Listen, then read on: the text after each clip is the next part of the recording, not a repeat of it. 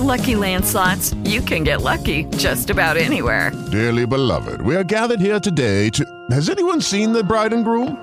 Sorry, sorry, we're here. We were getting lucky in the limo and we lost track of time. No, Lucky Land Casino, with cash prizes that add up quicker than a guest registry. In that case, I pronounce you lucky. Play for free at LuckyLandSlots.com. Daily bonuses are waiting. No purchase necessary. Void were prohibited by law. 18 plus. Terms and conditions apply. See website for details. Lucky Land Casino asking people, "What's the weirdest place you've gotten lucky?" Lucky? In line at the deli, I guess. Aha, in my dentist's office. More than once, actually. Do I have to say? Yes, you do. In the car before my kids' PTA meeting. Really? Yes. Excuse me, what's the weirdest place you've gotten lucky? I never win and tell. Well, there you have it. You can get lucky anywhere playing at LuckyLandSlots.com. Play for free right now. Are you feeling lucky? No purchase necessary. Void where prohibited by law. 18 plus. Terms and conditions apply. See website for details. Però, caro Feb, è il momento di andare dal prossimo ospite che è già in linea. Beh, parliamo di mercato, quindi abbiamo voluto ovviamente contattare un procuratore come Edoardo Vannucci che ringraziamo per essere in collegamento con noi. Ciao Edoardo. Ciao. Ciao, buongiorno a voi e buon anno. Buon anno, buon anno, assolutamente, buon anno. Allora, ovviamente una giornata, quella di oggi, in cui si sente l'odore di apertura del mercato, quindi, quindi si parla tanto inevitabilmente di quelle che sono eh, le operazioni che potrebbe o dovrebbe fare la Fiorentina. Io riparto proprio da quest'ultimo messaggio, anche da una tua valutazione, Edoardo, su un nome, quello di Insigne, che ovviamente insomma solletica la fantasia perché è un giocatore con un passato importante, eh, anche l'ingaggio però sottolineava eh, il buon Francesco qua al mio fianco è altrettanto importante. Lo vedresti come un nome possibile per la Fiorentina? Ma sai Fabio, Insigne sicuramente è un giocatore che non dobbiamo presentare, ha dato tanto al calcio italiano, è un giocatore importante.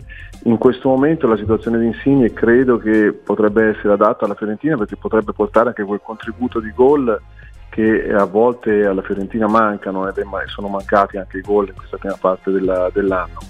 Il problema credo che, come diceva appunto prima il tuo collega, sia legato all'ingaggio. In questo momento l'ingaggio di Insigne credo che sia ben lontano dai parametri viola e anche nella politica di andare a prendere un giocatore in là con l'età forse non rientra appieno nelle volontà della proprietà in questo momento.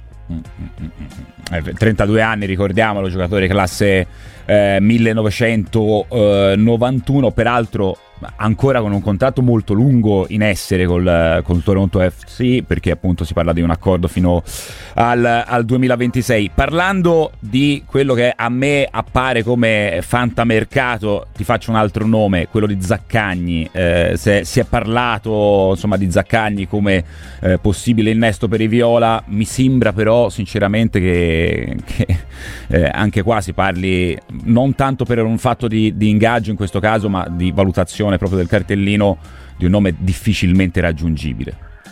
No, sono nomi importanti, sicuramente Zaccagni è al top nel suo ruolo e sicuramente Zaccagni come insigne potrebbe risolvere un po' anche i problemi in fase realizzativa della Fiorentina che ci sono stati, perché sono quei giocatori che comunque oltre a portarti qualità, a portarti classe, eh, il saltare l'uomo riescono a segnare, a finalizzare anche, quindi sono giocatori importanti. Io credo che la Lazio in questo momento difficilmente se ne possa privare in questa fase di mercato soprattutto e soprattutto credo che anche in questo caso le richieste economiche non sarebbero molto basse. C'è da capire, mh, credo che la proprietà abbia i mezzi economici per fare tutte le operazioni che vuole.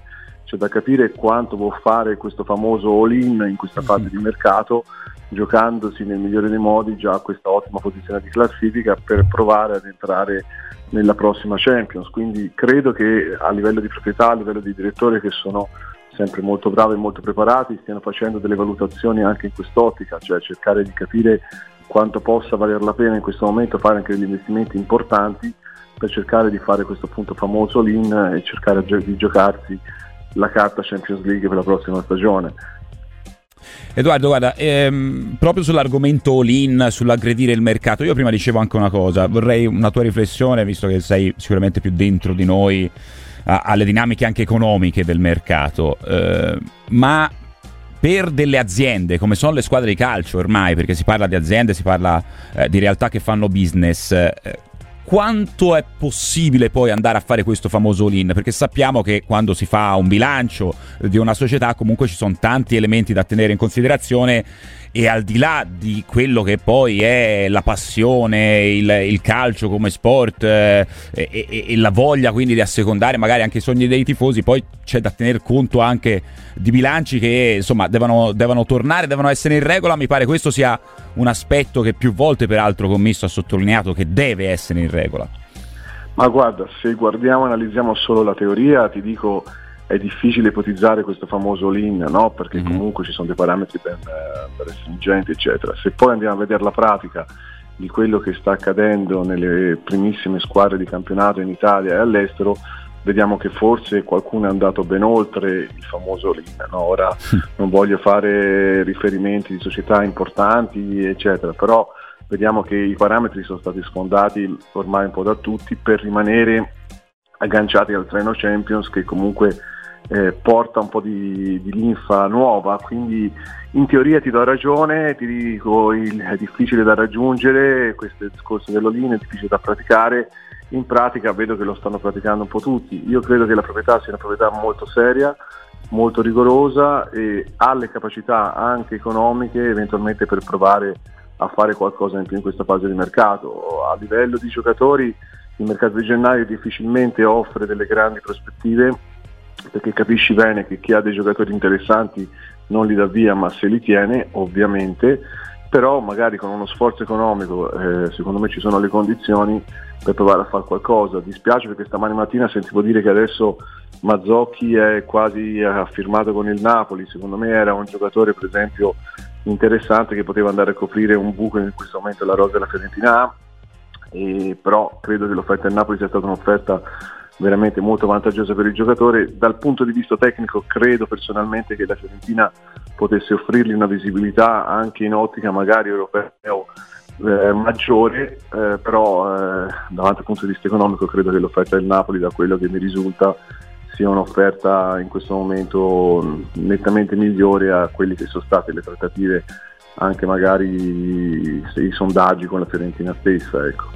Edoardo, prima di salutarti, eh, guardando anche la classifica e il fatto che comunque dalla quarta, cioè la Fiorentina, alla nona, ovvero la Lazio, ci siano appena sei punti.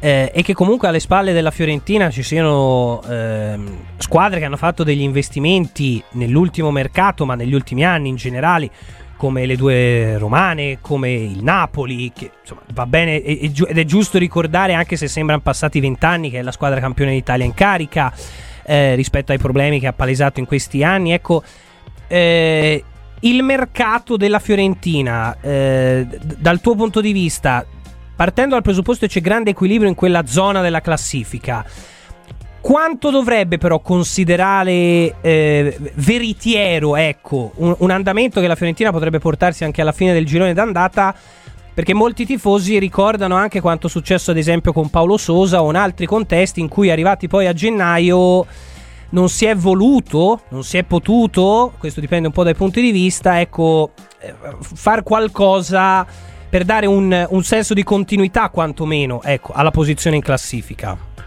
Ma guarda Francesco, io ascoltavo prima le tue dichiarazioni e mi trovi abbastanza vicino alle tue dichiarazioni, mi farò alcuni eh, nemici tra tifosi viola, ma credo che in questo momento l'organico della Fiorentina sia un organico da settimo posto e non di più. Credo che il mister italiano ha fatto un lavoro incredibile, credo dato che ha dato un'idea di gioco eh, veramente importante, credo che la mentalità e la forza del gruppo abbiano sopperito in questa prima fase delle carenze tecniche e a una mancanza di rosa abbondante rispetto ad altri club.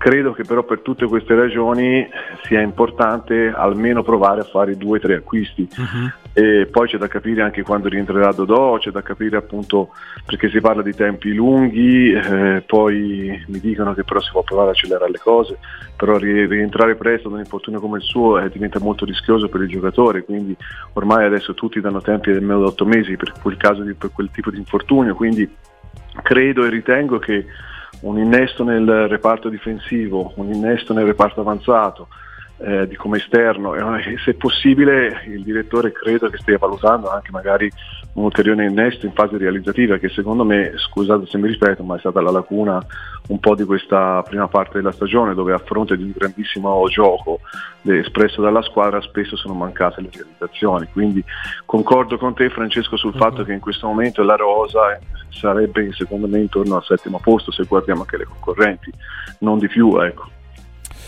Edoardo, grazie mille per uh, aver aperto il 2024 con noi, perché insomma noi siamo tornati in diretta da stamani con la rassegna stampa e insomma volevamo un, un, qualcuno con cui parlare di mercato subito in apertura del 2024 ti ringraziamo per il tempo che ci hai dedicato. Alla prossima! Grazie a voi, buon anno a voi, buon anno a tutti i tifosi della Fiorentina.